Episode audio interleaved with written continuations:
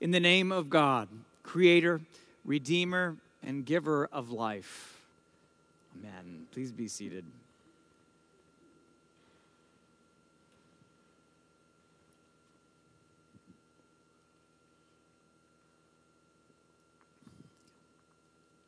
Tom Papa is a comedian who, who was in Cleveland not too long ago on his tour. And in part of his act, I saw it, I didn't see the show, I saw it online. He talks about growing up in the 1970s when, when his dad would come home exhausted from work. Uh, now, this, this is, can be hard to hear, but they were also just rolling with laughter, so I think it was, must have been familiar. He said, do you remember your father coming home from work? It was like the bad guy coming to town in the Wild West. Our mother would gather us in the kitchen. Your father's coming. Don't look him in the eye. He loves you. He just doesn't want to see or hear from you said my father would then just go to the playroom and lie down and just fall asleep. My mother would say, Shh, your father works hard. He loves you now. Just get outside now. Okay, can anybody identify with that? In some way, shape, or form? Yes. The audience loved it, and I think because there was something in there that many of us can, can recognize. It's funny, but it, it can also be quite tender because it's no small thing to have parents who, for whatever reason, cannot emotionally connect when a child needs it. And we can joke about that, but, but sometimes a child just needs to play. And it stops being funny when we sit a little farther back to think about how, how families and many of our most intimate communities either love unconditionally, which is the way it's supposed to be, or instead reinforce those, those pressures and those barriers of our wider world. Now, now the fact that, that he, he could tell this story of his dad and so many people in, in that audience would recognize it and find it funny. And uh, many of us would recognize it, hopefully, see a little humor in it too. Tells me that there is something here that is far wider than, than one comedian's father, that there is some wider cultural pressure being put on the shoulders of this family and this one parent in particular. So I think about Tom Papa's dad snoring there in the center of the playroom. I cannot help but grieve just a little bit when I think about the pressures that our world, our society, our, our culture places upon us as, as parents and as families pressures to act, to relate, to show love in certain ways that we're not even thinking about it. We're just thinking about it, maybe how tired we are that day. But there's a deeper and bigger story behind that.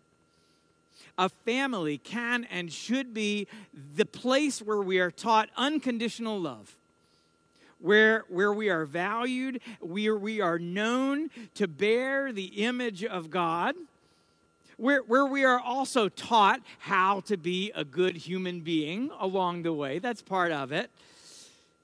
But, but sadly, so often, families instead do the work of expulsion.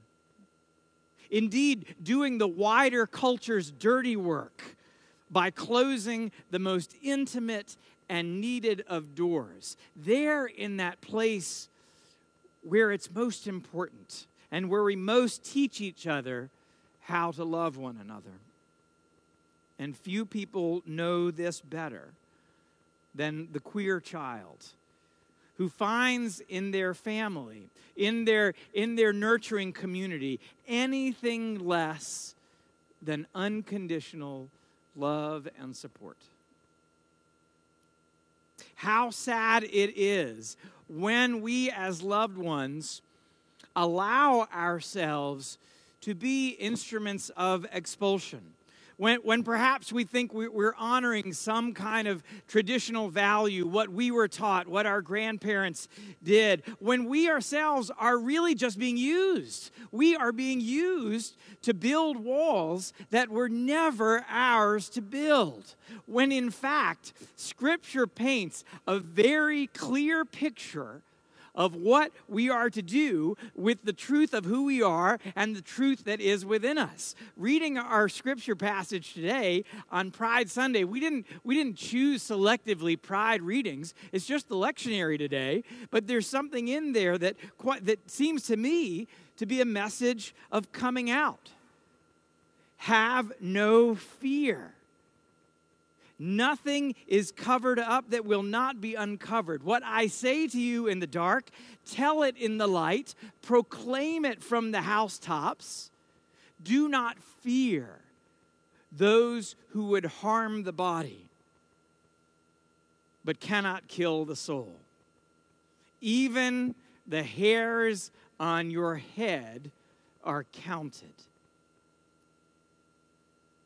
So, if, if we want to be biblical literalists about this, we can just go straight to Scripture here where we find remember that God has a count of every single hair on your head and loves your haircut, by the way. We see here that you are infinitely valuable to God and we see here that you must not be afraid. Do not be afraid.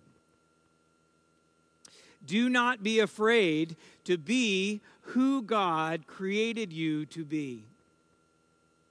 Do not be afraid to love. Do not even be afraid to speak to that father figure who is lying down on the floor, exhausted in the playroom, and unsure of what to do with all the unprocessed anger that got dumped on him throughout the day. And here's why. Here's why you shouldn't be afraid of him or any parent or parental figure who struggled to love you perfectly. He isn't actually your father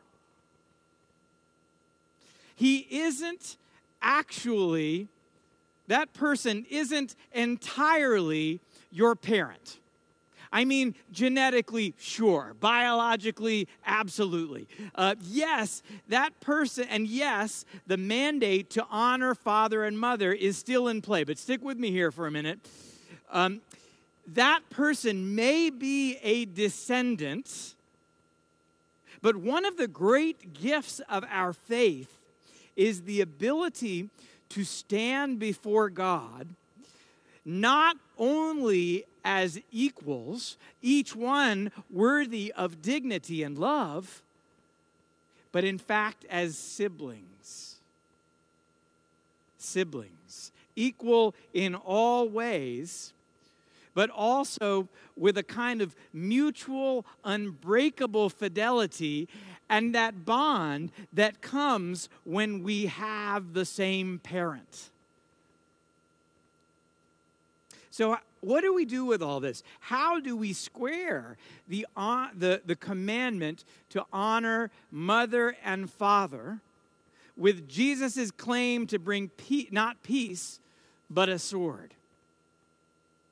And if, if this conflict, as if this conflict between parents and children and children and in laws is not complicated enough, for heaven's sake, my own in laws are in town and are sitting right over there right now.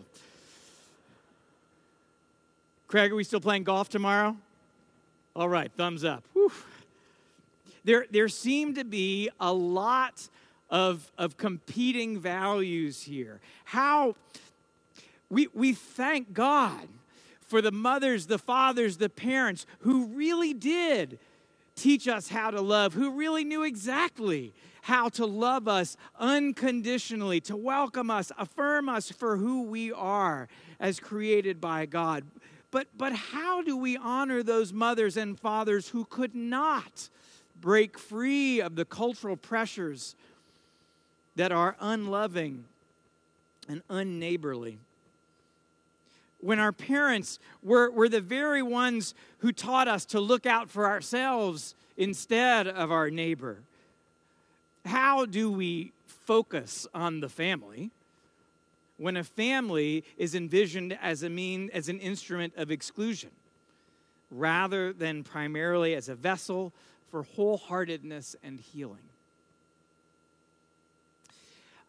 In Faith Beyond Resentment, Fragments, Catholic and Gay, priest and theologian James Alison says that when we settle on God solely as a paternal figure, when we reenact that through human relationships, we, we actually set ourselves up for a perpetual cycle of expulsion. So, not only do we get stuck in an image of God that can be harsh and uninspiring and, and not too many steps distant from thinking of God as the one who is passed out on our playroom floor and too tired to talk it also causes us to reenact some of those same power dynamics that keep us all stuck.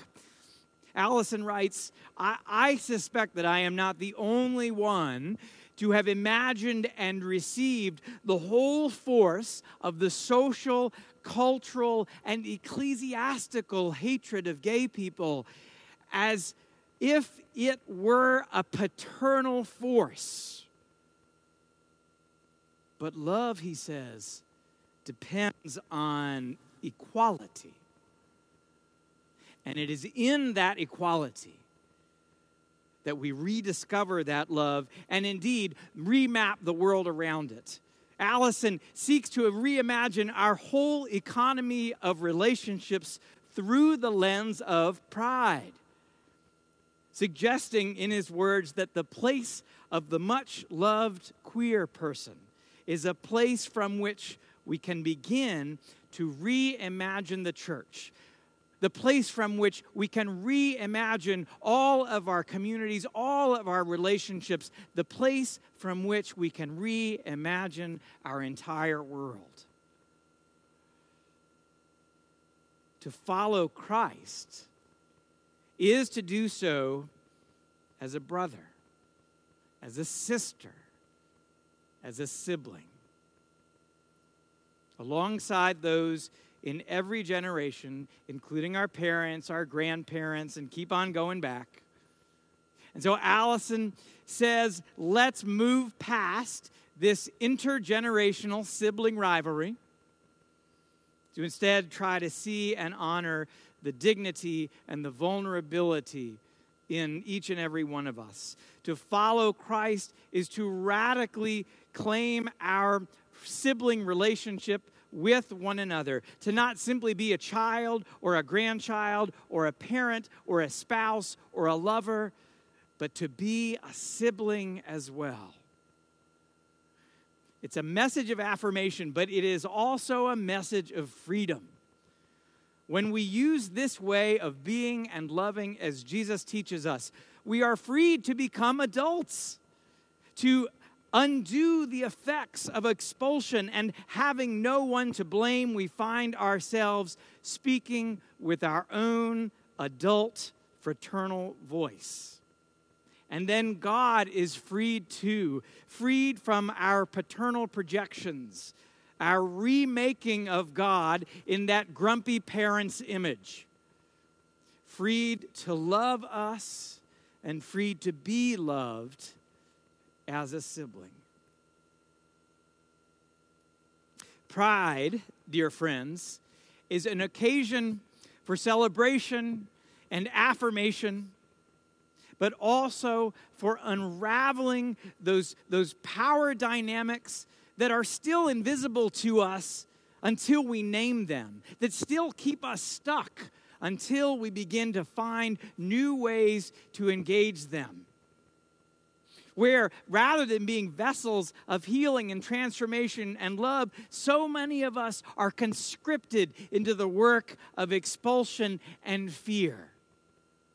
Pride means claiming something else, claiming this gift of siblinghood, one of kinship and dignity and ultimately equality.